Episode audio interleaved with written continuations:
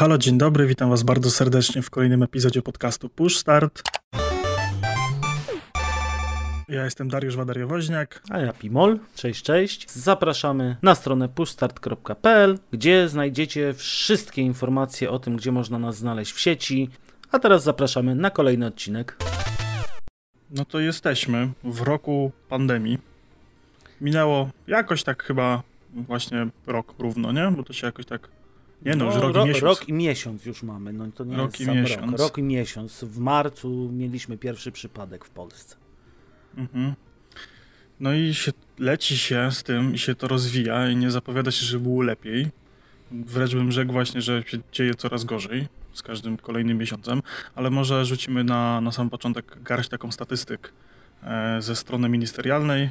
E, ona podejrzewam, że jest e, minimalnie o jakieś tam końcóweczki się może różnić w momencie, kiedy, kiedy słuchacie, ale mamy tak, na Polskę mamy 2,7 miliona zarażonych, 2,35 miliona ozdrowieńców, 62 734 zgony spowodowane koronawirusem, te, które mają klepnięte, że z powodu koronawirusa śmierć. Mhm. A jeżeli chodzi o świat, no to mamy 141 milionów zarażonych, 84 miliony ozdrowieńców i 3 miliony zgonów spowodowanych koronawirusem. Statystyki, no myślę, że zatrważające. To jest dość duży, jeżeli chodzi o sam rok, jeden rok, to 62 tysiące zgonów spowodowanych bezpośrednio chorobą, a gdzie jeszcze zgony związane z chorobami współistniejącymi, czy z powodu osłabienia organizmu, niewydolności serca czy, czy płuc po prostu, które występują przy okazji, tak? Mhm. To, jest, to jest dość duża liczba, więc myślę, że to spokojnie możemy podwoić, jak nie potroić. Chociaż, chociaż może, może się mylę. Nie no, myślę, że podwoić na pewno, nawet potroić też mhm. bym się nawet zgodził, bo weźmy pod uwagę ile na samym początku nawet y, pandemii było trąbione, że wszystko to jest koronawirus, ale z chorobami współistniejącymi. No. Mi się zdaje, mhm. że po prostu też y, to, co się działo w szpitalach na samym początku pandemii, no nie, nie, nie wróżyło dobrze dla tych statystyk i ten koronawirus był prawie uznawany za, przy wszystkich przypadkach. E, no i plus jeszcze myślę, że to jest też kwestia zbyt nadmiernej papierkologii, jak to u nas w kraju.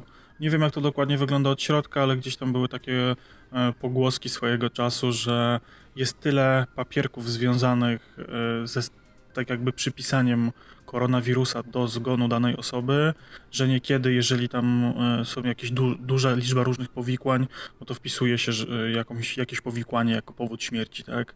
na przykład zawał serca, bo, bo serce nie wyrobiło przykładowo, tak? Takiego obciążenia. Dokładnie. Więc tu, tutaj, tak jak mówię, to, to, to może być totalna bzdura, e, ale były takie pogłoski swojego czasu, więc e, no, jestem ciekawy, jak to faktycznie wygląda. Jeżeli chodzi jeszcze o same statystyki, no to mamy stan gospodarki po roku, jeżeli chodzi o Polskę. E, PKB mamy na plus 4,1%, czyli teoretycznie produkt krajowy brutto nam idzie do przodu czyli gospodarka nam teoretycznie nie zwolniła. E, bezrobocie się zwiększyło 6,3% w skali całego kraju. E, no to tutaj myślę, że rzecz oczywista. Część e, branż, szczególnie tych zamkniętych, dotkniętych mocno kryzysem, jak gastronomia, czy, czy tam właśnie fryzjerzy, kosmetyczki, siłownie, no to tutaj to się w jakiś sposób musiało odbić na tych statystykach. No, ludzie sobie radzą jak mogą, robią co mogą. Państwo też tam stara się w jakiś sposób mniej lub bardziej udolnie pomagać. No ale no, do tego się nie dało tym dalej. przeskoczyć. o tym dalej o tym dalej. nie będziemy tutaj mhm. też... No i mamy jeszcze inflację na plus 2,3%. E, e, no, Wydaje mi się, że to jest e, to sporo, chociaż nie wiem ile, ile to ma wspólnego z samym faktem globalny, globalnego spadku, tak? No myślę, że tutaj nie tyle dużo Wartości miała, no, miała tak. pandemia, co również ruchy naszego rządu. Myślę, że przy inflacji, że to nie jest tylko sam, sam koronawirus. No ale tu też nie, ale też to myślę, się, że nie to będziemy się, to polityczni, też... więc... Tak, myślę, że tutaj politycznie sobie darujemy, omówmy sobie same, same kwestie. Wiesz, no ale tutaj też się to dość mocno, e, myślę, koreluje z samą wartością złotego na, na rynkach światowych, tak? Mhm. Że jednak dolar coraz droższy, euro coraz droższe i, i ta wartość nabywcza złotówki jest troszeczkę niższa. Zgodzę się. Mhm. No i tak, y, chciałbym, żebyśmy na początku sobie zahaczyli o taki artykuł. Y, ja sobie gdzieś tam wynalazłem, tego y, potem jak wkleiłem do agendy też przeczytałeś. Artykuł pod tytułem Wpływ pandemii koronawirusa na społeczeństwo i on jest napisany na podstawie rozmowy z profesor doktor habilitowaną Anną Gizą Poleszczuk z, z Instytutu Socjologii Uniwersytetu Warszawskiego. I no, artykuł dość mocno rozwija, powiedzmy, cały temat. My sobie z takiej naszej perspektywy zwykłego szarego zjadacza e, chleba, żadnego profesora, doktora habilitowanego, e, porozmawiamy, jak to wygląda właśnie z tej, powiedzmy, e, perspektywy parteru, tak? czyli, czyli ludzi, którzy, którzy, że tak powiem, dość mocno żyją w tym, w tym świecie, są osadzeni, a niekoniecznie patrzą socjologicznie z góry na niego. No wiecie o co mi chodzi, że badania naukowe kontra, kontra takie faktyczne spojrzenie. I niekoniecznie I mamy jakikolwiek wpływ, prawda? Tak, tak. Też. E, no i tutaj powiedzmy, że tak sobie wyjustowałem kilka takich e, zahaczek, że tak nazwijmy, na, na, do których chciałbym, żebyśmy nawiązali. Czyli czego nauczyła nas pandemia? Po roku, po takiej z perspektywy. Co, co to zmieniło w takim spojrzeniu na, powiedzmy, na nasz kraj, tak? Może nie, niekoniecznie patrzmy globalnie, ale na nasze lokalne środowisko. Co, to, co nam to zmieniło w świadomości, że jakbyśmy teraz to zrobili, gdybyśmy mieli tą wiedzę i byli rok temu? No to myślę, że przede wszystkim trochę prepersowe podejście by się tutaj musiało włączyć. Yy, przede wszystkim myślę służba zdrowia, yy, służby w ogóle mundurowe, myślę edukacja, tu możemy o to zawadzić. Y, ogólnie przygotowanie do takiej sytuacji, bo myślę, że nasz kraj był bardzo słabo przygotowany do zaistnienia pandemii.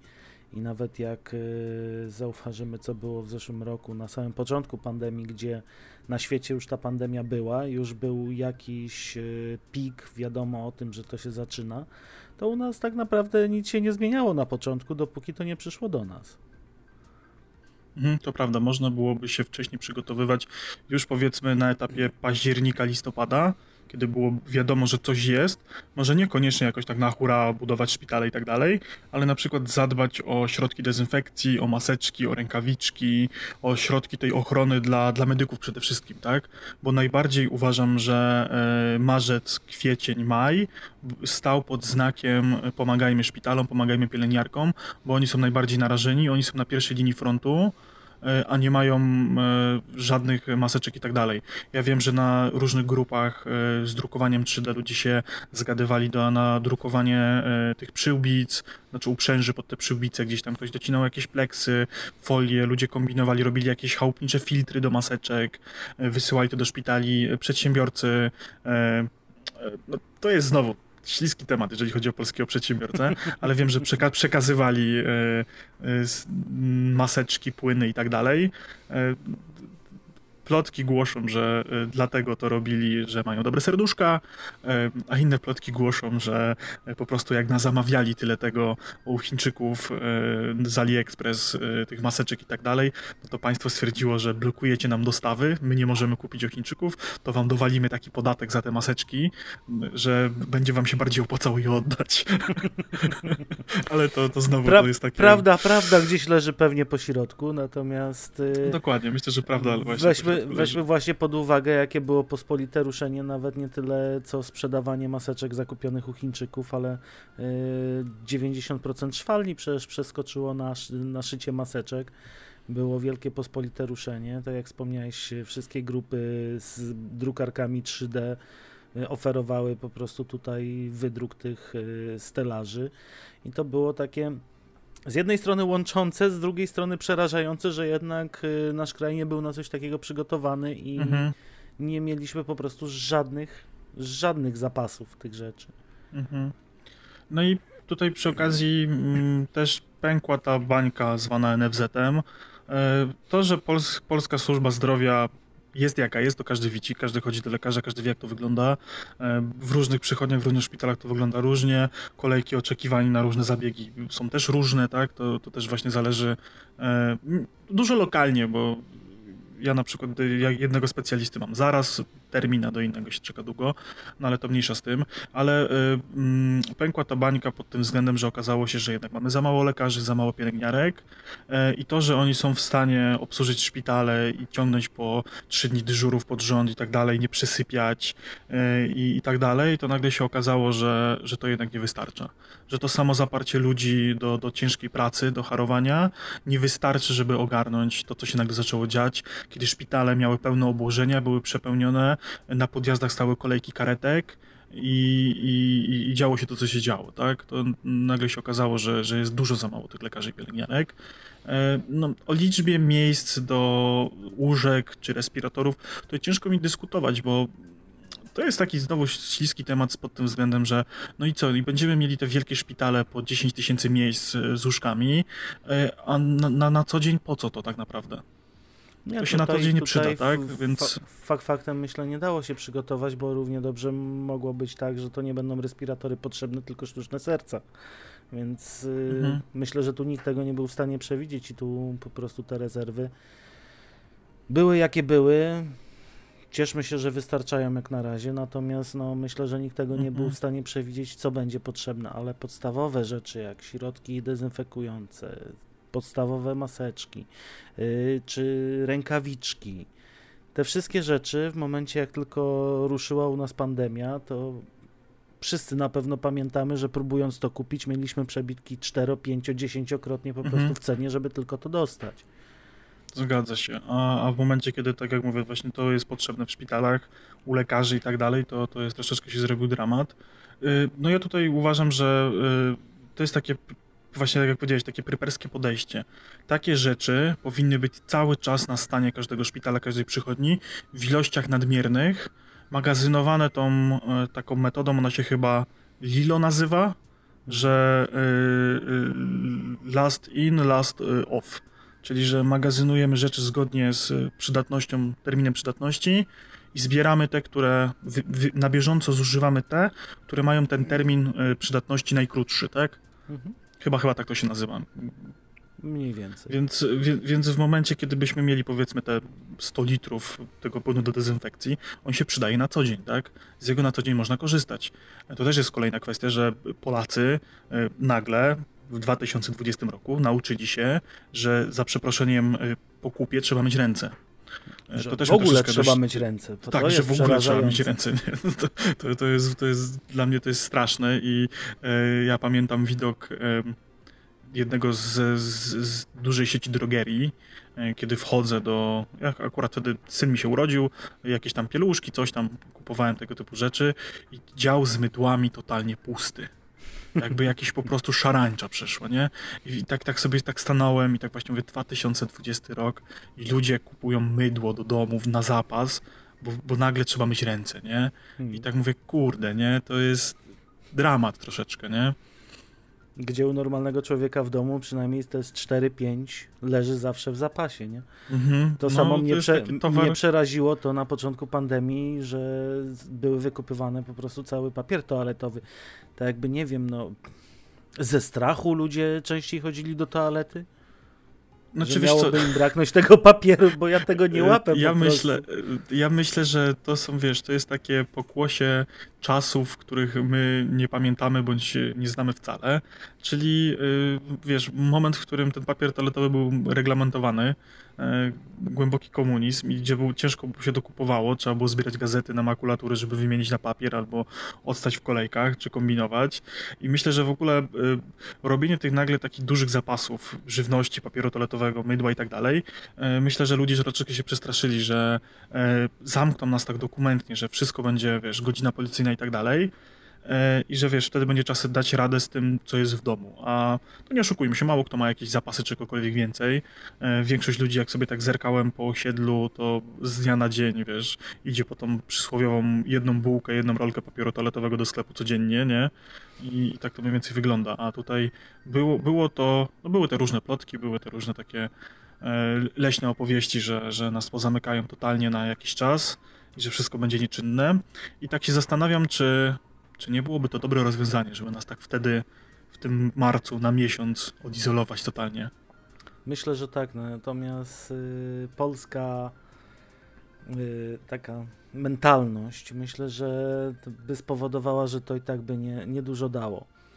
Bo tak jak zauważmy przy maseczkach, czy przy środkach dezynfekujących, czy właśnie o w ogóle istnieniu koronawirusa, czy y, szczepieniach, znaczy, wiesz co? No to patrząc na statystyki, gdzie teraz te szczepienia już są, pojawiają się, można to robić.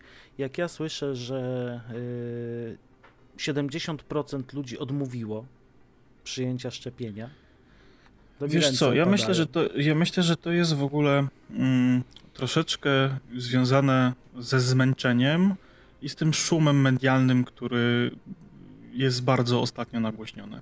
To jest, wiesz, to, że ludzie już olewają, nie noszą maseczek, to, że ludzie już się szwędają, to, że się knajpy gdzieś tam pokątnie otwierają i chowają się przed sanepidem i przyjmują klientów na jakichś dziwnych zasadach w stylu e, jesteś na rozmowie o pracy i teraz będziemy podpisywali umowę zlecenie, a dostajesz w gratisie hamburgera, nie, do tej rozmowy. Mhm. Wiesz, jakieś takie tego typu historie. E, ja myślę, że to jest już spowodowane tym zmęczeniem, że od roku siedzimy w zamknięciu. Bo e, ja jak sobie przypominam przypominam, e, to też dotyczy mnie, mojej rodziny, moich bliskich i jakiegoś tam poglądu na moje osiedle, e, że ten marzec, kwiecień to naprawdę było pusto, nikt nie chodził ludzie się naprawdę bali. Wszyscy chodzili w maseczkach, trzymali się z daleka od siebie. Ja pamiętam, że gdzieś tam właśnie e, musiałem wyjść do sklepu, bo tam właśnie jakieś pieluszki, jakieś coś tam, czy jakieś po prostu jakieś jedzenie i tak dalej, gdzieś coś dokupić, to naprawdę ten dystans społeczny był zachowywany. Ludzie się naprawdę bali, a było to w momencie, gdzie zachorowań na dobę były dwa albo trzy, tak? Mhm. I, I mam wrażenie, że to wszystko wynika już z tego, że wszyscy są już zmęczeni psychicznie tym. E, I, i wiesz, to, to jest takie kurczę, no brakuje mi teraz słowa, ale już, już tłumaczę o co mi chodzi. E, wiesz, w momencie, kiedy wszystko jest pozamykane, wszyscy siedzimy w domach, nic ci nie wolno, a te zakażenia dalej rosną, no to dla ciebie to się wydaje bzdurne. No kurczę, siedzisz w domu, wszyscy twoi znajomi siedzą w domu, nigdzie nie wychodzicie, wszystko jest pozamykane, a, a dalej jest 10 tysięcy zachorowań na dobę przykładowo, no to co ty sobie masz myśleć w głowie, nie? Że, że to nie ma sensu najmniejszego, nie? Dokładnie. A, a powiedzmy, był tam jakiś okres, kiedy można było wychodzić, ludzie wychodzili, były sklepy otwarte, galerie czynne i tych zachorowań nie było tyle na dobę, no to wiesz, to się ludziom już miesza w głowach odrobinę, nie? No to, to jest wszystko związane z tą dyna dynamiką rozwoju wirusa, tym jak on się y, rozwija w organizmie, jak zaraża i tak dalej. No ale taki przeciętny, myślę, człowiek nad tym nie myśli, szczególnie już po roku siedzenia w domu. No myślę, że nie i tu myślę, że możemy właśnie poruszyć temat absurdu lockdownu. W jaki sposób ten lockdown został przeprowadzony u nas w kraju, bo mamy już trzecią, czy czwartą, czy nie wiem, piątą falę y, zachorowań. Czwartą. Czwarta I, już teraz będzie. I myk jest taki, że tak, jak zamykamy, to zamykamy tak y, obuwnicze, zamykamy ciuchy, a elektronikę, no okej, okay, spożywcze rozumiem muszą zostać. Ale meblowe i budowlanka? Przecież co, w Ikei mamy jakąś specjalną barierę która nas chroni przy kasie, jak jest 500 osób i nikt się nie zarazimy, a idąc, załóżmy, do CA, gdzie jest 6 osób, nam nie wolno, bo się zarazimy. To jeżeli robimy mhm. lockdown, zróbmy totalny, zostawmy małe sklepiki osiedlowe, czy tam jakieś co drugi market spożywczy, żeby można było się zaopatrzyć, albo wprowadźmy wszędzie dostawy, albo po prostu je zamykajmy, bo to nie ma najmniejszego sensu. Mhm. Ale wiesz, no, to właśnie to jest o to chodzi, że na początku to jeszcze jakoś funkcjonowało i miało sens. Jak pozamykali te wszystkie sklepy, pozamyka, ten pierwszy lockdown, powiedzmy, ten pierwszy mhm. taki e, poważny, no to ludzie się jakoś potrafili zorganizować. Tu część ludzi dowoziła zakupy, nawet te mniejsze sklepiki lokalne. U mnie e, człowiek z warzywniaka pod blokiem e, wywiesił numer telefonu i powiedział, że na telefon przyniesie wszystkie zakupy do domu, to co potrzebne, tak? Mhm. I wychodził, zostawiał pod drzwiami i można było mu zrobić przelewik albo oddać potem na takiej zasadzie, tak? Mhm. W wolnej chwili, albo też zostawić pieniądze na wycieraczce. E, jakiś, wiesz, z połem założyło sklep internetowy, że można było robić zakupy z odbiorem. Gdzieś tam właśnie e, uruchomiły się te wszystkie Glovo, Uber Eats i tak dalej, gdzie można było nawet w Biedronce zrobić zakupy i odebrać je, e, wiesz, przed wejściem do budynku, nie? Mhm. Umawiałeś sobie na godzinkę, ja tak chyba raz zrobiłem zakupy, że ustawiłem sobie, co mi jest potrzebne, po prostu przyszedłem do, do sklepu, wziąłem siatkę i wyszedłem, nie łaziłem po sklepie, nie? Mhm, e, też uważam, że, że spoko było te 24-godzinne otwarcie sklepów. Ja rozumiem, że to jest problematyczne dla ludzi tam pracujących, ale ja na przykład byłem parę razy na zakupach o 12 w nocy i to była super sprawa, byłem sam w sklepie, czułem się mega bezpiecznie, mogłem sobie na spokojnie połazić i, że tak powiem, wyładować się zakupowo, nie? Że, wiesz, połaziłem sobie po sklepie i, i wyszalałem się, nie? Między półkami.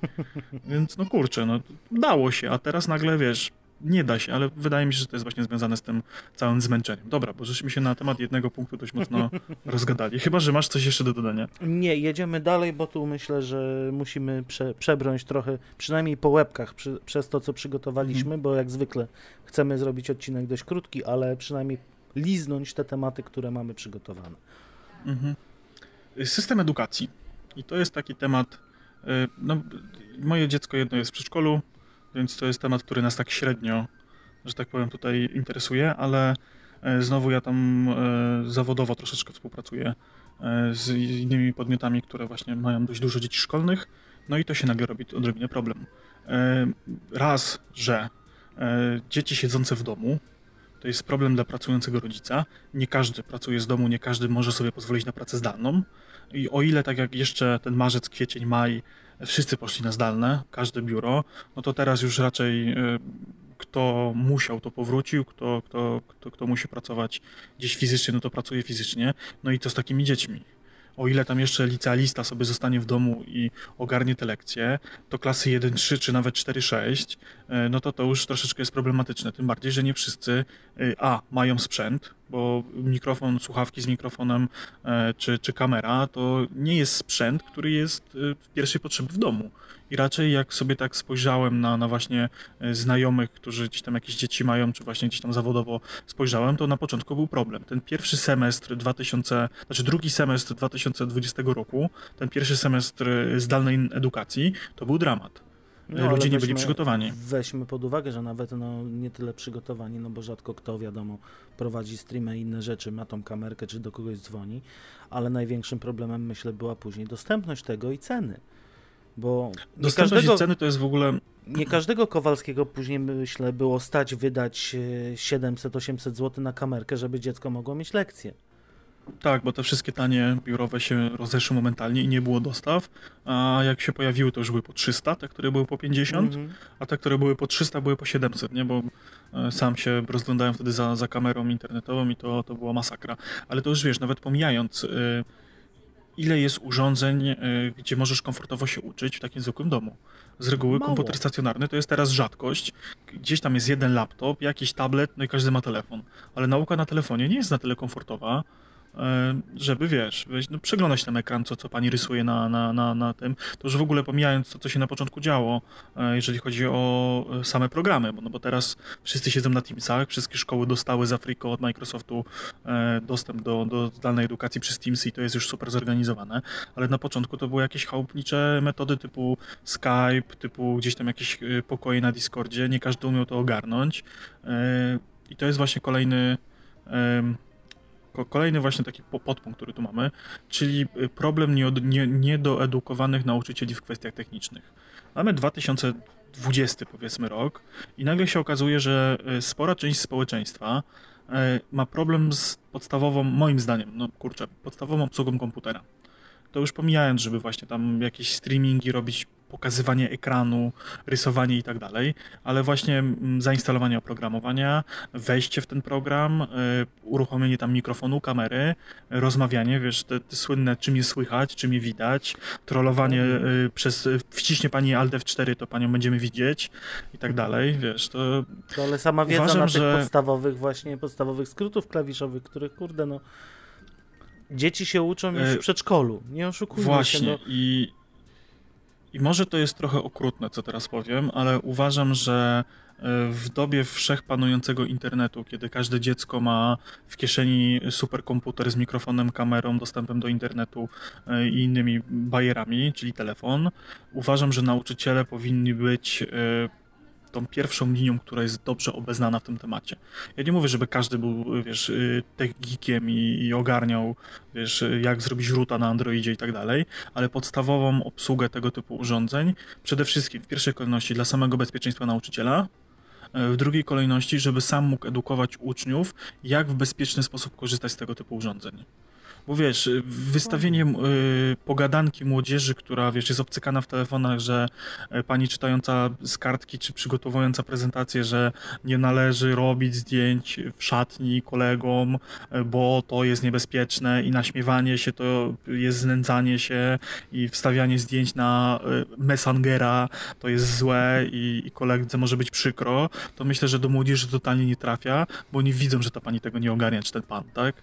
I w więc... życiu tego nie widzieli i w życiu nie wiedzieli, do czego to służy. No, no, no właśnie, więc uważam, żeby, że powinny być te szkolenia dla tych nauczycieli. Od bardzo, bardzo dawna, no nawet jak my byliśmy na studiach w technikach, też to było widać, jak przychodził wykładowca, podłączał laptopa, bo już miał, ale podłączał laptopa do rzutnika i nie potrafił włączyć rzutnika, no, mhm. gdzie codziennie na tym sprzęcie miał pracować. No właśnie, to jest myślę, że szkolenie z obsługi tego typu sprzętu, szkolenia z obycia w internecie powinny być. E, e, myślę, że to jest właśnie taka, takie następstwo e, tej pandemii, że mam nadzieję, że to pójdzie w tym kierunku, że jak już się to wszystko skończy, to będzie można szkolić tych nauczycieli. Nawet nie tylko, że na, na, na wypadek, gdyby się to powtórzyło, tylko po prostu, żeby ci ludzie to umieli, bo y, poszło kupę hajcu z Unii y, i nie wiem, czy byłeś ostatnim czasem w jakiejś szkole, ale w każdej szkole jest laptop, komputer jakiś, drukarka, projektor, tablica multimedialna i tak dalej. I z tego, co się stoi. orientuję, to, to powiedzmy właśnie w 50% przypadkach to stoi. Nie, to, to się kurzy i leży, bo, bo, bo ktoś tego nie umie po prostu w prawidłowy sposób użyć, o ile w ogóle tego użyć, nie? I, i wiesz, i...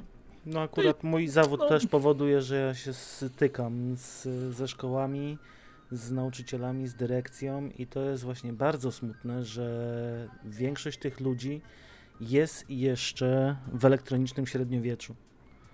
Co mhm. prawda ja sprzedaję troszkę inny sprzęt, trochę inne rzeczy, natomiast no to wszystko też są rzeczy, które są już na poziomie XXI wieku, a oni siedzą jeszcze dla mnie w XVII wieku, jeżeli chodzi o elektronikę, o obsługę takich rzeczy. I to no jest właśnie, bardzo smutne, to, że to, to są ludzie, którzy mają edukować nasze dzieci, edukowali nas i tutaj mhm. myślę, że właśnie spojrzenie w, z troszeczkę innej strony teraz na to, jak przypada jakość tej edukacji na nasze dzieci w tym momencie. Bo jeżeli taki Właśnie, bo, bo dzieci, bo dzieci, dzieci, dzieci chwytają technologię w lot i nie musisz dziecku tłumaczyć, jak obsłużyć smartfona, bo on jest tak zaprojektowany, tam siedzi masa e, psychologów, socjologów, którzy pracują nad kreowaniem interfejsów, którzy wspierają e, dewelopera, żeby ten interfejs był tak przejrzysty, żeby właśnie nawet 3-4-letnie dziecko ogarnęło telefon. Moja córka śmiga lepiej w telefonie komórkowym niż jej babcia, tak?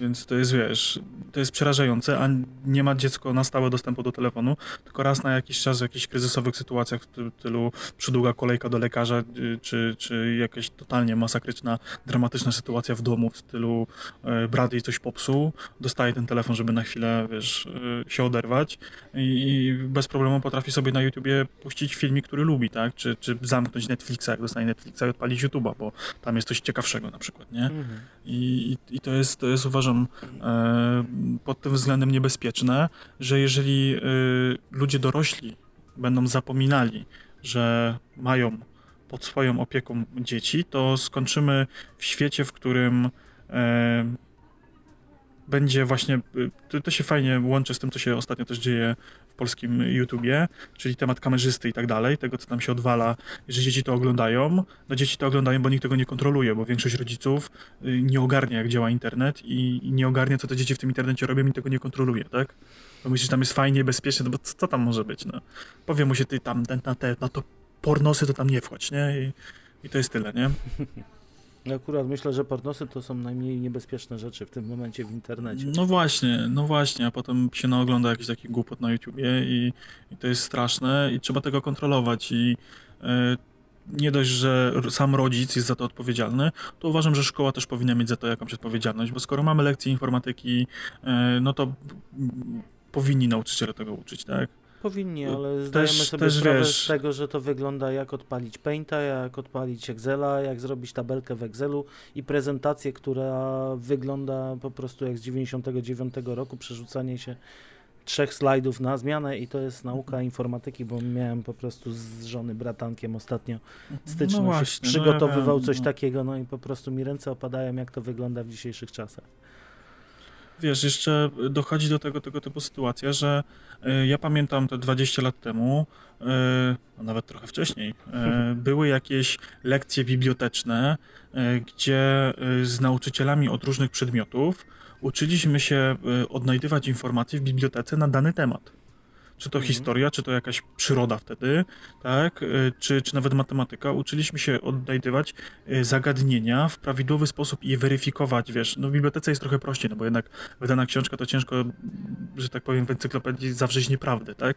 No ale jak odnajdywać, jak szukać informacji na dany temat danego przedmiotu. Uważam, że w tym momencie biblioteki już pod tym względem są zbędne, bo każde dziecko zamiast lecieć do biblioteki na drugi koniec miasta, wygoogluje dany temat. Ale to też trzeba dziecko nauczyć w prawidłowy sposób szukać informacji, tak? No tylko nauczyciel musi też to umieć.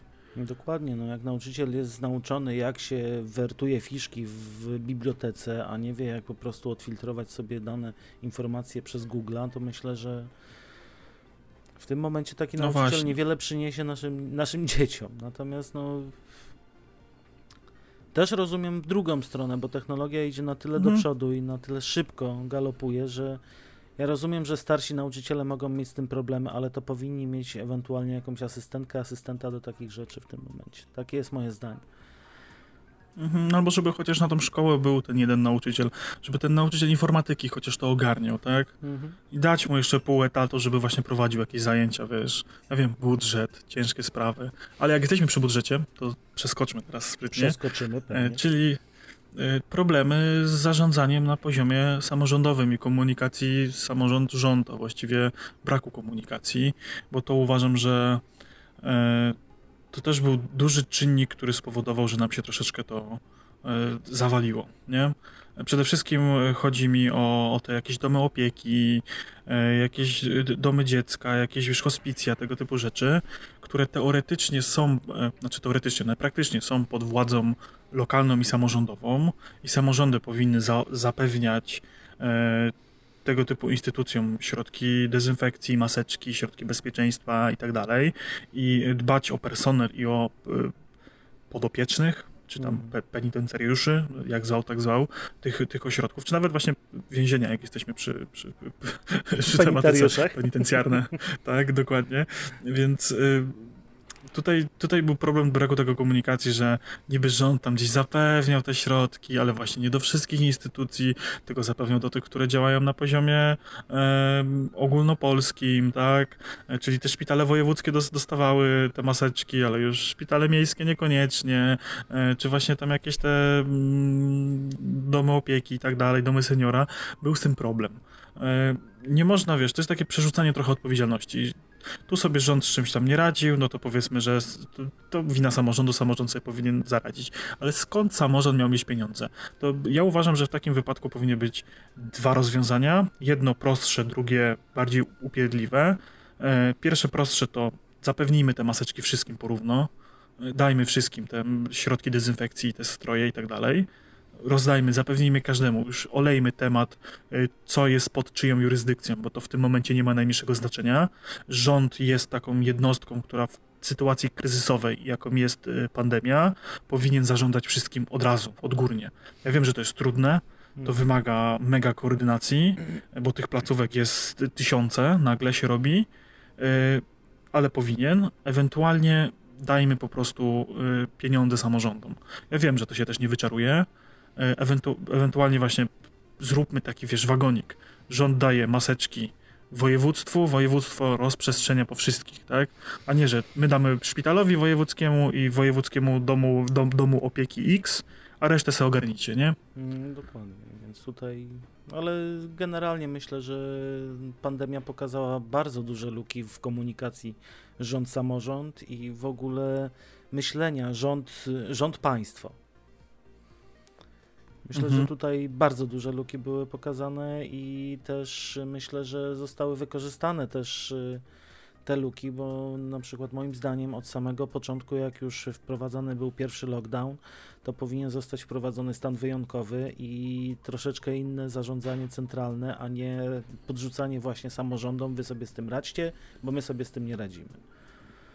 Ale widzisz, to jest, kurczę, kwintesencja polskiego rządu i y, polskiego społeczeństwa kumuluje się w tym, że niezależnie jak jest, jesteśmy, w, za przeproszeniem, w dupie, to i tak sobie róbmy na złość. I y, jaki by ten rząd nie był, i jakie nie są moje poglądy polityczne, y, to uważam, że w takiej sytuacji wszyscy powinni stać murem, że tak powiem, za E, wprowadzeniem jakichś rzeczy, a to były takie przepychanki na zasadzie, rząd chce wprowadzić zakaz tego, e, no to nagle opozycja, a nie można, bo w konstytucji jest zapisane tak. Rząd robi zakaz tamtego, a grupa ludzi tu się oburza, a nie można, bo w jakimś tam przepisie to jest tak. I oni nagle stoją ze związanymi rękami, bo ciężko jest w takiej sytuacji jednocześnie gasić trzy pożary naraz dookoła i jeszcze opracowywać zmiany w prawie na kolanie na, na przedwczoraj, żeby ugasić pożar piąty na przykład, tak? Więc Dokładnie. to jest taki, właśnie ja uważam, że to jest taka sytuacja, w której powinni zniknąć totalnie podziały polityczne. No z drugiej strony też jest ciężko, no bo rząd robi to, co robi i nagle wyciąga w kryzysowym momencie temat y, aborcji i temat prawa kobiet i tak dalej i nagle nam się, wiesz, wali w posadach wszystko od podstaw, ludzie wychodzą na ulicę y, w momencie, w którym nie powinni tego robić, ale sam wychodziłem i uważam, że to było potrzebne. Y, być może z perspektywy czasu mało to zmieniło, ale pokazało jednak, że jesteśmy jakiejś tam sile społecznej. No ale to jest właśnie takie, takie uważam było, zagrywki nie fair z jednej bardzo, i z drugiej strony, tak? Bardzo nie fair zagrywki właśnie naszego rządu, że w takim momencie wykorzystywali po prostu na to, że żeby dopierdzielić coś, co wiedzieli, że i tak wywoła burzę, mhm. wywoła oburzenie. Ja też, i ja i żona wychodziliśmy i też się do tego przyznajemy i uważamy, że to jest potrzebne i dalej uważamy, że powinno się to zmienić. Natomiast no, wykorzystanie takiego momentu ze strony rządu, no to był absurd. Mhm. Nie ten czas, nie ta, nie ta decyzja, nie, nie, w moment, tym czasie. Nie? Można, można, można się było zająć innymi rzeczami, a z drugiej strony ludzie, to już pomijając ten temat, też powinni odpuścić czepianie się, wiesz, że nie jesteśmy za tą partią, oni robią co robią, no to będziemy, wiesz, na prawo i lewo, jak oni źle nie robią. No dajmy sobie spokój w takiej sytuacji, tak? Myślę, że można byłoby wcześniej wyhamować rozwój pandemii, troszeczkę lepiej to wszystko rozegrać, byłoby trochę więcej luzu może, y, gdybyśmy wszyscy od y, wyborców przez rządzących bardziej racjonalnie do tego podeszli, ale myślę, że polityka na bok, y, i przejdźmy do relacji, relacji międzyludzkich, bo to jest temat, który najbardziej mi frasuje. To jest najcięższy, to jest temat, myślę, który, temat tutaj. Z... Mhm, to jest tak. E, częściowo dotknął każdego, myślę, bynajmniej w niektórych podpunktach. No i mamy taki pierwszy podpunkt, czyli e, rodziny musiały nauczyć się na nowo być ze sobą. E, okazało się, i to są, no ja tego z pierwszej ani z drugiej ręki nie znam, bo e, nie bardzo miałem jak, ale nagle się okazało, że gdzieś tam jakieś badania socjologów pokazują, że duży odsetek społeczeństwa żył ze sobą, ale obok siebie. Wiesz, ona pracuje, on pracuje, dzieci są w przedszkolu, w szkole, e, po szkole, e, po pracy trzeba zrobić zakupy, e, zawieźć dziecko na takie zajęcia, na tamte zajęcia i w sumie to spotykamy się wszyscy razem wieczorem, jemy lulu, wstajemy rano, wychodzimy z domu na, na, na, na, szybkiego i tego czasu razem mamy spędzonego dość mało. Albo wcale Nagle się nie w momencie, spotykamy, w którym, bo albo, są takie albo przypadki, wcale. że tata mhm. pracuje na nocnej zmianie, mama na dziennej, a jak mama nie pracuje, mhm. tata jest w domu, to mama śpi, a jak y, tata śpi, to mama się opiekuje dziećmi i to po prostu się no de facto nie widzą.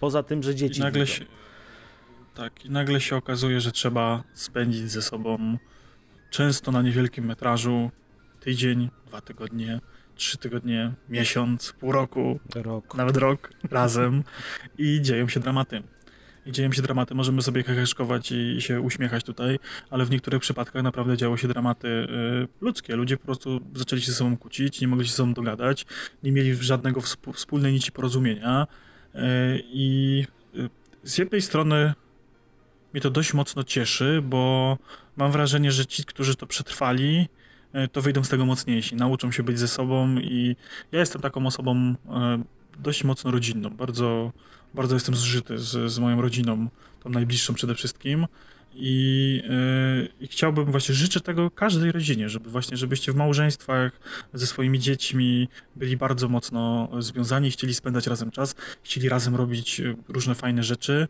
yy, a nie tylko gdzieś tam od święta się przy wigilijnym stole spotykać i pytać, co tam, jak tam, nie? Dokładnie. A z drugiej strony właśnie y, dużo się na początku, szczególnie w tych pierwszych miesiącach czytało o, o jakichś y, tragediach, no, takich smutnych rzeczach, nie? Więc no myślę, że to też nie tyle samo, wiesz, rodzina jako sama ze sobą, że musiała się nauczyć żyć, ale tak jak y, na przykład my z żoną, co nas bardzo dotyka, to jest to, co też napisałeś w agendzie, czyli izolacja społeczna. Mhm. Niemożność spotkania się z nikim, niemożność pójścia na basen, na siłownię, w miejscach, gdzie my prowadziliśmy taki tryb życia, że w tygodniu mało co byliśmy w domu, bo po prostu były to zajęcia czy na siłowni, czy później się na basen poszło, czy poszło się do pubu, poszło się ze znajomymi gdzieś spotkać i w tym domu człowiek nie siedział, a teraz odizolowanie od tego wszystkiego, spotkania przez Skype'a, przez Discorda, trzeba było sobie jakoś poradzić, natomiast też brakuje tego, zwłaszcza po roku czasu, to jest już na tyle męczące, że nawet y, jeżeli my spędzaliśmy prawie cały czas ze sobą i nie mieliśmy nigdy z tym problemu, to też y, powoduje, że zaczynamy czasem się gryźć ze sobą po prostu przez to, że nie możemy już się z nikim innym spotkać, z nikim innym pogadać na luzie, pójść gdzieś. Kumu, kumuluje się taka wewnętrzna frustracja w człowieku po prostu, nie? Mhm. Że cały czas siedzi w tych czterech ścianach i no zwłaszcza to jest ciekawe spostrzeżenie, bo, bo ty jesteś z tej perspektywy, że was dużo w domu nie było, a ja znowu jestem taką osobą troszeczkę introwertyczną i e, u mnie to wyglądało w ten sposób, że e, był pierwszy tydzień lockdownu, od pół roku nie wychodzę z domu. Mhm. Więc mnie to, to, to, to, jest, to jest ta strona medalu, ale właśnie mm, o ile ja bardzo lubię przebywać w domu i ja się dobrze tu czuję i nie mam jakiejś takich y, nadmiernej y, potrzeby wychodzenia poza, poza moje cztery ściany, no to jednak gdzieś tam się zawsze wychodziło. Gdzieś tam raz w tygodniu się z tymi znajomymi spotkało, gdzieś tam się wyszło na spacer prawie codziennie, przejść gdzieś, tak, gdzieś się na weekend pojechało do lasu, poszło się do sklepu, do galerii i tak dalej. To takie normalne wychodzenie, tak, mhm. normalny tryb życia powiedzmy, nie? No to y, na początku czułem się mega super, że kurde, nie muszę nigdzie wyjść, nikt mnie nigdzie nie wyciąga, nie? Tak wiesz, było mokry sen introwertyka, nie? Jak fajnie, nie? E, no to y, po roku już zaczęło mocno wsiadać na psychę, szczególnie e, w tych momentach, w których weszło tam zamknięcie przedszkoli, e, dzieci do tego gdzieś tam się rozchorowały, no bo od siedzenia ciągłego w domu, nie wychodzenia na dwór, ograniczenia tej liczby wyjść, odporność też nam pospadała i też żeśmy wszyscy chyba przez trzy miesiące na zmianę praktycznie ktoś był chory w domu. E, gdzieś tam jakiś katarek, kaszelek, czy to u mnie, czy u dzieci, czy u żony, więc zrobiło się to na tyle uciążliwe, że siedzieliśmy w pewnym momencie praktycznie cały czas w domu i idzie, za przeproszeniem, dostać pierdolca, nie? To już tak Gdzie? mocno wchodzi, wchodzi, wchodzi w głowę, że już się zaczynają denerwować e, wszystkie rzeczy od takiej, że rano się obudziłeś, otworzyłeś oczy i jesteś już wkurwiony z tego powodu, nie? Dokładnie. Czy, tego czy, jeszcze... czy kapek był nie w tej pozycji, w której go zostawiłeś wieczorem, nie? No właśnie, nie? co tu się stało, nie? Więc, więc to już takie... Yy no, że, że, tak powiem, ileż można grać te planszówki, ileż można tłuste seriale, to, to, już wiesz, w momencie, kiedy normalnie to pragnąłeś mieć czas na to i kurczę, jak ja bym sobie tak posiedział tydzień w domu i tylko poglądał seriale i nic nie musiał robić, nie? E, no to nagle zaczyna to siadać na psychę, że ileś już można oglądać te seriale, już bym chciał gdzieś wyjść, już bym chciał pójść do restauracji, już bym chciał iść do kina, gdzie do kina chodziliśmy rzadko, to już bym do tego kina pragnął pójść bardzo. Mhm. E, I gdzieś tak właśnie, i jeszcze do tego e, w tym najbardziej kulminacyjnym dla mojej psychiki momencie, E, tak jak mówię, zebrało się to, że wszystko pozamykane, galerie, restauracje, wszystko zamknięte, przedszkola zamknięte, dzieci w domu, e, każdy gdzieś tam gdzieś posmarkuje, więc nie za bardzo jesteśmy skorzy do wychodzenia, żeby się gdzieś bardziej poważnie nie rozchorować i do tego pogoda, gdzie w połowie kwietnia sypie śnieg. No to po prostu ja myślałem, że wyjdę z siebie. Już nie mogłem się, wiesz, wewnętrznie utrzymać w żaden sposób.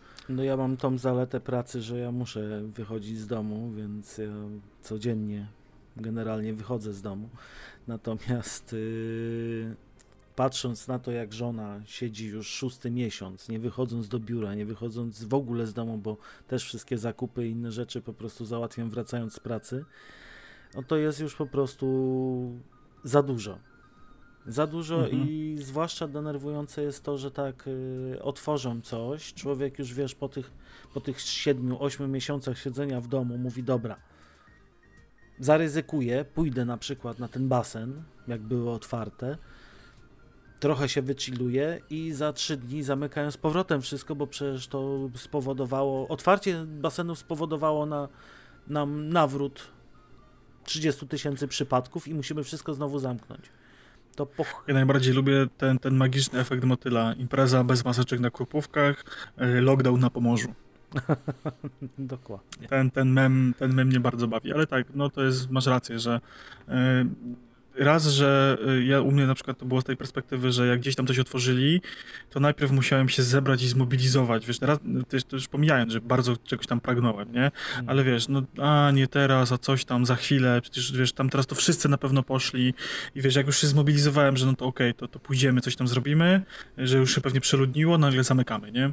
No, y, tak, właśnie, tak właściwie było teraz przed tym, y, przed tym lockdownem, który mamy aktualnie, że a, no to gdzieś tam znaleźliśmy jakiś hotel w górach, to pojedziemy, połazimy w górach, weźmiemy sobie urlopy, żebyśmy mieli długi weekend, to po świętach wielkanocnych sobie pojedziemy i tyle, co żeśmy, wiesz, już zaplanowali wszystko, już miałem klikać rezerwację, w momencie, kiedy klikam rezerwację, komunikat, pozamykamy wszystko, nie? Więc... E, ale jak jesteśmy przy temacie pracy, pracy z domu, pracy zdalnej, mhm. to, to też uważam, że dla wielu ludzi to jest ciężka kwestia. Pomijając e, ludzi, którzy nie bardzo mają jak pracować zdalnie, e, no to ci, którzy mogą w stylu właśnie programiści, czy, czy jacyś księgowi i tak dalej, e, no to przestawić się na pracę w domu może być problematyczne, szczególnie jak jest na przykład jeszcze zdalna edukacja. Zgadza się. Natomiast ja powiem taką rzecz, którą zauważyłem i to też y, rozmawiałem już z kilkoma osobami, to nie jest tylko moje spostrzeżenie, że firmy które y, właśnie mogą, czyli firmy informatyczne, firmy, nie wiem, jakieś księgowe, tak dalej, przekonały się o tym, że jednak praca z domu, która kiedyś była dostępna tylko dla nielicznych i było to, nie wiem, 1, 2, 3 dni w miesiącu, okazało się, że 90% pracy, przypadków pracowników jest bardziej wydajna w domu niż w pracy. Mhm, nie, no bo to jest, wiesz, pracownik w domu pracuje w najbardziej komfortowych warunkach teoretycznie dla siebie. Mhm. Ja na przykład też się o tym przekonałem, że ja właśnie ja lubię pracować z domu, nie? Dla mnie to jest spoko. Bo to jest tak, zaczynam sobie pracę, no to jest jeszcze inna kwestia, że no, pracuję jak pracuję, nie? E, nie? Nie mam tam, że się muszę o 7.30 zalogować do programu, żeby wszyscy widzieli, że pracuję, tylko ja jestem bardziej zadaniowy, mam zrobić to i to, jest zrobione to z głowy, nie? Mhm. E, więc e, właśnie uważam, że to jest kwintesencja produktywności ludzkiej, bo w momencie, kiedy masz powiedziane, że ty masz dzisiaj, powiedzmy, naklepać tysiąc linijek kodu, zmyślam, strzelam i tak dalej, mhm i ty masz na to dzisiaj termin, no to mhm. kurde, z mojej perspektywy rewelacja. Wysypiam się na tyle, żebym się czuł komfortowo, piję sobie kawkę, sprawdzam sobie soc socjale, puszczam sobie tam muzyczkę, yy, pogimnastykuję się, rozgrzeję się, siadam do kompa, klepę mm, ten kod, żeby był jak najlepszy, w jak najkrótszym czasie, spełniał swoje Y, standardy, założenia i tak dalej. I powiedzmy, nie zajmuje mi to 8 godzin, które musiałbym przesiedzieć w, w biurze, y, popierdując stołek, wychodząc 10 razy na fajkę, 3 y, razy na kawkę i zagadując ludzi na korytarzu, tylko klepę to powiedzmy w 4 godziny i resztę mam wolne. Mogę posprzątać, zrobić zakupy, pograć sobie, zająć się dziećmi, cokolwiek, nie? Dokładnie. Więc, więc myślę, że to jest jedna strona. No z drugiej strony, mm, druga strona medalu jest taka, że często te korporacje dość mocno, myślę, e, nadwyrężają e, pracowników e, pod tym względem, że na przykład pracuje się po 10-12 godzin z domu. To, to też, też jest, to jest druga wiesz... strona medalu, że właśnie bardzo często w domu, w domu cierpimy na pracoholizm, bo mhm. siedząc w biurze mamy te 8 godzin, przyjdzie pani sprzątaczka, nas pogoni, proszę sobie iść, bo muszę posprzątać, bo ja też mam pracę. A w domu, mhm. załóżmy, nawet nie mówię, że to korporacja musi nas cisnąć, ale własne ambicje. Siedzimy, robimy coś, tak jak przy programowaniu. Udowod udowodnienie, nie idzie, nie, że my idzie, jednak nie, jesteśmy nie, potrzebni. Idzie, nagle zaskoczyło coś, idzie nam. No to teraz no, udowod... co, przerwę, po, bo, bo wybiło 8 godzin? No nie przerwę, bo mam wenę, bo jadę dalej. I tak mija 12, 14, 16 godzin mhm. siedzenia nad problemem. No udowodnienie to, że jesteś w tej firmie potrzebny, nie? Żeby cię w żaden sposób nie zwolnili, bo ty jesteś niezbędny, bo ty jesteś teraz w domu, jesteś mega produktywny. Ty mega super robisz, nie? Wiesz, klepiesz te nadgodziny, ciągniesz, crunchujesz, hehe, e, czy wiesz... Więc to jest, myślę, że to jest kolejna taka właśnie kwestia, że e, to jest właśnie ciekawy temat pod dyskusję, e, że tak powiem, co dalej, co to zmieni. Bo myślę, że możemy sobie już powoli przychodzić na podsumowanie e, odcinka, mhm. czyli na takie pytania, pytania pomocnicze. Co się zmieniło i co się zmieni, nie? Mamy takie na liście.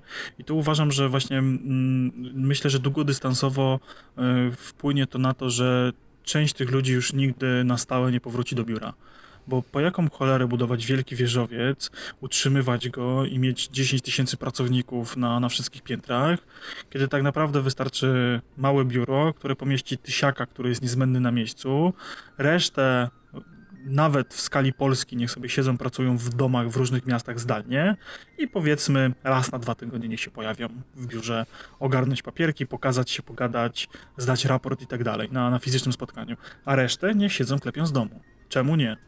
Dokładnie, zwłaszcza, I że... Obniża, obniża to koszty, tym, tym bardziej, że to co właśnie żeśmy powiedzieli, że pracownik siedzi, pracuje dłużej, 10-12 godzin, norma, jest bardziej produktywny, same plusy dla firmy. Dokładnie. Natomiast też no, y, także... trzeba spojrzeć, mhm. myślę, w drugą stronę medalu, że też yy, rośnie wtedy nam cwaniactwo w cudzysłowie, bo jesteśmy na spotkaniu, widzimy, że niby coś robimy, później usiądziemy sobie na godzinkę, dwie, porobimy to. Też się zdarzają takie sytuacje i myślę, że tutaj to biuro jednak będzie dalej niezbędne, ale na pewno nie, się to mówię, że w takiej wiesz... kwestii, że nie będzie dostępne dla wszystkich i cały czas.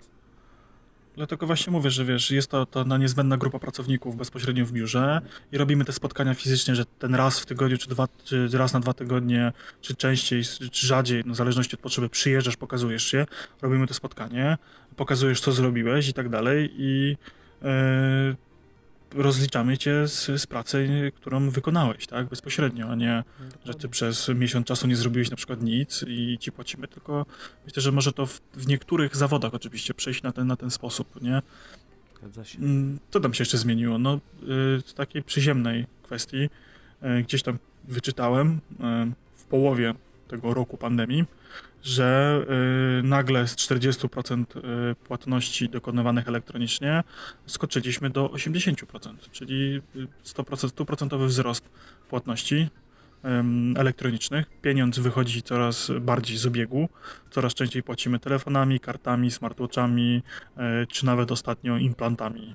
Ale myślę, myślę, że tutaj pandemia tylko przyspieszyła ten efekt, bo on był nieunikniony i to było bardzo mocno widać już mhm. wcześniej, bo jakby nie było... Ale wiesz, dużo, kraju, dużo się tych małych sklepików... W czołówce, jeżeli chodzi o płatności bezdotykowe, czy płatności właśnie bezgotówkowe. Jasne, ale dużo takich jeszcze, wiesz, y, małych usługodawców, małych sklepików y, tkwiła w tym obrocie gotówkowym i nagle właściwie społeczeństwo na tym wymogło, że, że chcieli płacić tylko. I ja z mojej perspektywy też mogę powiedzieć, że no ja już gotówkę coraz rzadziej widzę. Już, już się zaczynają problemy pierwszego świata w stylu pod marketem szukanie złotówki do wózka, nie? I co to teraz, nie? Dla, dlatego, jak, jak ma, dlatego sobie, mam specjalny sobie... żeton. Ja miałem, ale pogubiłem wszystkie przez, tam, przez w trakcie tej pandemii. Gdzieś tam gdzieś, gdzieś mi się pogubiło, muszę sobie e, zaopatrzyć się w nowe. No to fajnie, to spoko. To Gdzieś znaczy, właśnie był. Ja bym tutaj pojawił jeszcze się swojego czasu. Na chwilkę ci przerwę, hmm? wspomniał, co się zmieniło, i myślę, że to się zmieniło na dobre. To jest. Yy podejście ludzi do maseczek i do tego, że kiedyś śmialiśmy się z Japończyków czy z Azjatów generalnie, że oni podczas chorób czy tam przebywania na mieście chodzili w maseczkach. Myślę, że teraz troszkę ta edukacja taką w twardy sposób, że to jest jednak niebezpieczne, troszeczkę to zmieni i myślę, że życzyłbym sobie, żeby jednak te maseczki zostały z nami trochę dłużej, jeżeli chodzi przynajmniej o zachorowania i takie rzeczy. O sezon grypowy, jesień i tak dalej, nie? Dokładnie. No spoko, na pewno część ludzi myślę, że zostanie przy tych maseczkach, tym bardziej, że gdzieś tam każdy jakieś zapasy ma, więc myślę, że to, to zostanie na stałe. Część myślę, że, że tak jak teraz nie chodzi, tak nie będzie chodziła wcale. Um, jeszcze w kwestii e, zmian, wydaje mi się, że zmieni się dość mocno edukacja. Myślę, że uczelnie już nigdy nie powrócą do, do stanu sprzed, szczególnie uczelnie wyższe. E, uważam, że myślę, że taka instytucja jak wykład e, zostanie online'owo. Myślę, że to jest dobry ruch i z tego co już wiem, to już tam jakieś uczelnie się deklarowały, że wykłady w formie zdalnej to, to jest super sprawa i tego się trzymajmy, bo, bo taki student, który nie chce e, brać udziału, to chociaż nie będzie przeszkadzał, tak? Bo no, no, każdy pamięta ze studiów takie sytuacje, że gdzieś tam ktoś po piwku czy po dziesięciu przychodził, albo y, graliśmy w FIFA na nudnych wykładach, które były do, do 21. Chyba mieliśmy jakiś jeden dzień, jeden semestr, jakieś wykłady do późna, żeśmy siedzieli po prostu na laptopie grać w FIFA, nie? Były takie sytuacje, bo trzeba było, bo obecność była obowiązkowa, bo jak nie będziesz na liście, to nie dostaniesz dopuszczony do egzaminu. Y, I przerzucenie tego w online uważam, że super sprawa. Y, bo prawda jest taka, że no i tak, tak czy siak się musisz nauczyć tego egzaminu. I tak mało kto słuchał tych wykładów ze zrozumieniem, a tak to e, chociaż część osób będzie miała to możliwość wysłuchania, zrobienia notatek, nagrania tego i, i skorzystania no faktycznie w fajnej myślę, formie. że właśnie dużym plusem będzie możliwość odtworzenia tego po raz drugi, trzeci, piąty, mhm. bo po zwykłym wykładzie, jeżeli nie mieliśmy kamerki, nie mieliśmy zgody na nagrywanie, to jeżeli czegoś nie zanotowaliśmy albo nie zdążyliśmy, no to to szło w piach. Albo trzeba było kogoś mhm. prosić o notatki, albo trzeba było, nie wiem, mieć ze sobą dyktafon i zgodę wykładowcy, żeby nagrywać czasem. Natomiast tutaj ta mhm. zgoda, myślę, będzie odgórna i takie wykłady też będą, myślę, bardziej przydatne. Wiesz, też inna kwestia, że na przykład uczelnia może nagrać serię takich wykładów i opublikować na, na tej jakiejś platformie e-learningowej. Ja pamiętam, że jeszcze za moich czasów były tam jakieś Moodle czy jakieś inne e, pierwsze wersje Librusów i takich typu rzeczy. I tam jakieś z niektórych przedmiotów mieliśmy tam jakieś wykłady ponagrywane. E, I to jest teraz krok w tą stronę, żeby, żeby każda uczelnia miała serię takich wykładów na przykład, nie? I, wiesz, y, chcesz sobie y, do, pouczyć się do egzaminu, odtwarzasz sobie wykład, z którym masz największy problem i, i wszystko super, nie? Dokładnie. Mhm. No to dobra, no to już tak na sam koniec. Czy wrócimy kiedyś do normy? Czy jest to jeszcze możliwe? I Uważam, że. Ja bym zaczął od, ja bym właśnie zaczął od tego, co to jest w ogóle ta norma, bo jeżeli za normę uznajemy to, co było przed pandemią, to myślę, że totalnie nie. Myślę, że e, był taki artykuł już nie pamiętam na łamach czego się ukazał, ale on był chyba autorstwa e, Dukaja, tego pana pisarza. I on właśnie e, zrobił taki artykuł, chyba zatytułowany e, 10 lat w jeden miesiąc. Że w ciągu jednego miesiąca, bo to chodziło o ten pierwszy miesiąc pandemii, e, posunęliśmy się w rozwoju społeczno-technologicznym o 10 lat że te wszystkie zmiany, które nastąpiły tak nagle, czyli przerzucenie tych płatności praktycznie w 100% na, na płatności bezgotówkowe, rozwój y, dostaw wszelakich y, towarów, usług na, na telefon, na aplikacje i tak dalej. Y, myślę, że to, to z takiego socjologicznego punktu widzenia, ze względu podświadomości ludzi, nie? Bo to już było dostępne. Z tego można było korzystać i kto chciał, to korzystał, bo było dla niego to wygodne i tak dalej. Ale dużo ludzi miało przed tym obawy, bało się tego i tak dalej i faktycznie potrzebowaliby jeszcze tej dekady, żeby się to przeszło do porządku dziennego w ich świadomości. A tak to stało się to z miesiąca na miesiąc, bo nie było innej możliwości, nie? Dokładnie. Myślę, że też y, właśnie tak jak wspomnieliśmy, że ta edukacja y, się, to, to się mocno zmieni, praca zdalna się mocno zmieni i to już to już nastąpiło i to już nie powróci do stanu przed. Myślę, że możemy uznać, że to, co mamy teraz, to jest tam częściowo jakaś norma. No oczywiście, wszyscy czekamy, aż otworzą hotele, gastronomię i będzie można normalnie wychodzić. I to jest też dla mnie mm, właśnie taka, taka ciekawostka, czy właśnie e, będziemy tyle chodzili w cudzysłowie na miasto, co chodziliśmy wcześniej. Czy, czy kina będą dalej tak oblegane, czy ludzie będą chętnie chodzili, czy po prostu będą czekali y, na premierę w VOD, bo myślę, że y, większość tych platform, które teraz powstały, y, typu Disney, HBO Max, y, Netflix, y, tam się teraz pojawiają filmy na premierę. Tak? Tam, tam jest teraz premiera, odbywa się premiera filmu i myślę, że dalej to w jakimś stopniu nastąpi, być może na przykład z miesięcznym opóźnieniem, ale, ale myślę, że nie większym. I zastanawiam się właśnie, czy y, pod tym aspektem y, wrócimy do, do tego, co było przedtem. Czy ludzie dalej będą tak chętnie wychodzili, jak wychodzili przed, czy po prostu przyzwyczailiśmy się do tego siedzenia w domu, do tych rozrywek stacjonarnych, że tak powiem, y, żebyśmy tak tłumnie wrócili z powrotem na to miasto. To znaczy mi się wydaje, że w momencie jak to wszystko się otworzy, to będzie na pewno taki boom na samym początku, bo każdemu tego myślę brakuje już jak powietrza. A natomiast później na pewno się to troszkę wyciszy, bo na pewno wiele ludzi też myślę mhm. o ile nie przepadało za tym wcześniej, to teraz po prostu już bez tego się obędzie po roku. Tym bardziej, że na przykład z perspektywy mojego miasta dużo restauracji, do których się chodziło właściwie tylko dlatego, że mieli dobre jedzenie, a nie dowozili, już dowozi. I myślę, że nie wróci do, do niedowożenia, bo to im się nie będzie opłacało. Mm. I z mojej perspektywy, okej, okay, fajnie jest wyjść, spotkać się na, na burgerka ze znajomymi na piwko, ale to mogę zamówić tego, tego burgerka do domku. Nie przywiozą mi go, też będzie fajnie, nie? To jest właśnie, myślę, że ten, ten aspekt taki, że że częściowo myślę, że trochę się to ograniczy, trochę się to wyciszy. No właśnie, wszystko zależy też, jak tu wspominasz o burgerku. No ja na przykład lubię, wolę zjeść burgerka ciepłego na miejscu, takiego fajnego, niż prze, prze, przemęczonego, że tak powiem, przewozem, bo nawet teraz y, w kwestii zamawiania jedzenia, ja zamawiam jedzenie, ale jadę po nie osobiście z tego małego względu, że po prostu czasy dostawy w Łodzi czasem przekraczają 90 minut samego dojazdu. Więc takie nie, no jasne, nie, no, to bardzo są jakieś, są jakieś tam plusy, minusy, czy można samemu podjechać, ale właśnie wydaje mi się, że trochę się rozleniwiliśmy przez, przez ten lockdown, przez ten rok i myślę, że duża część ludzi, może nie 50%, ale myślę, że tak 20-30% społeczeństwa już nie wróci, już zostanie przy tym robieniu zakupów online, e, już nie będzie oblegało galerii, będzie zamawiało wszystko przez internet i tak dalej, nie? Dokładnie tak jest. Myślę, że mhm. też będziemy powoli kończyć. Tutaj byśmy, myślę, zadali jeszcze kilka pytań Wam, słuchacze, widzowie. Mhm. I takim pytaniem, myślę, przede wszystkim to jak ta pandemia przez ten rok wpłynęła na Was i co myślicie, że się po prostu zmieni i co się zmieniło?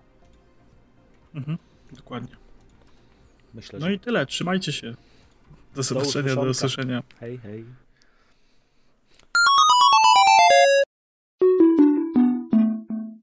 Game over.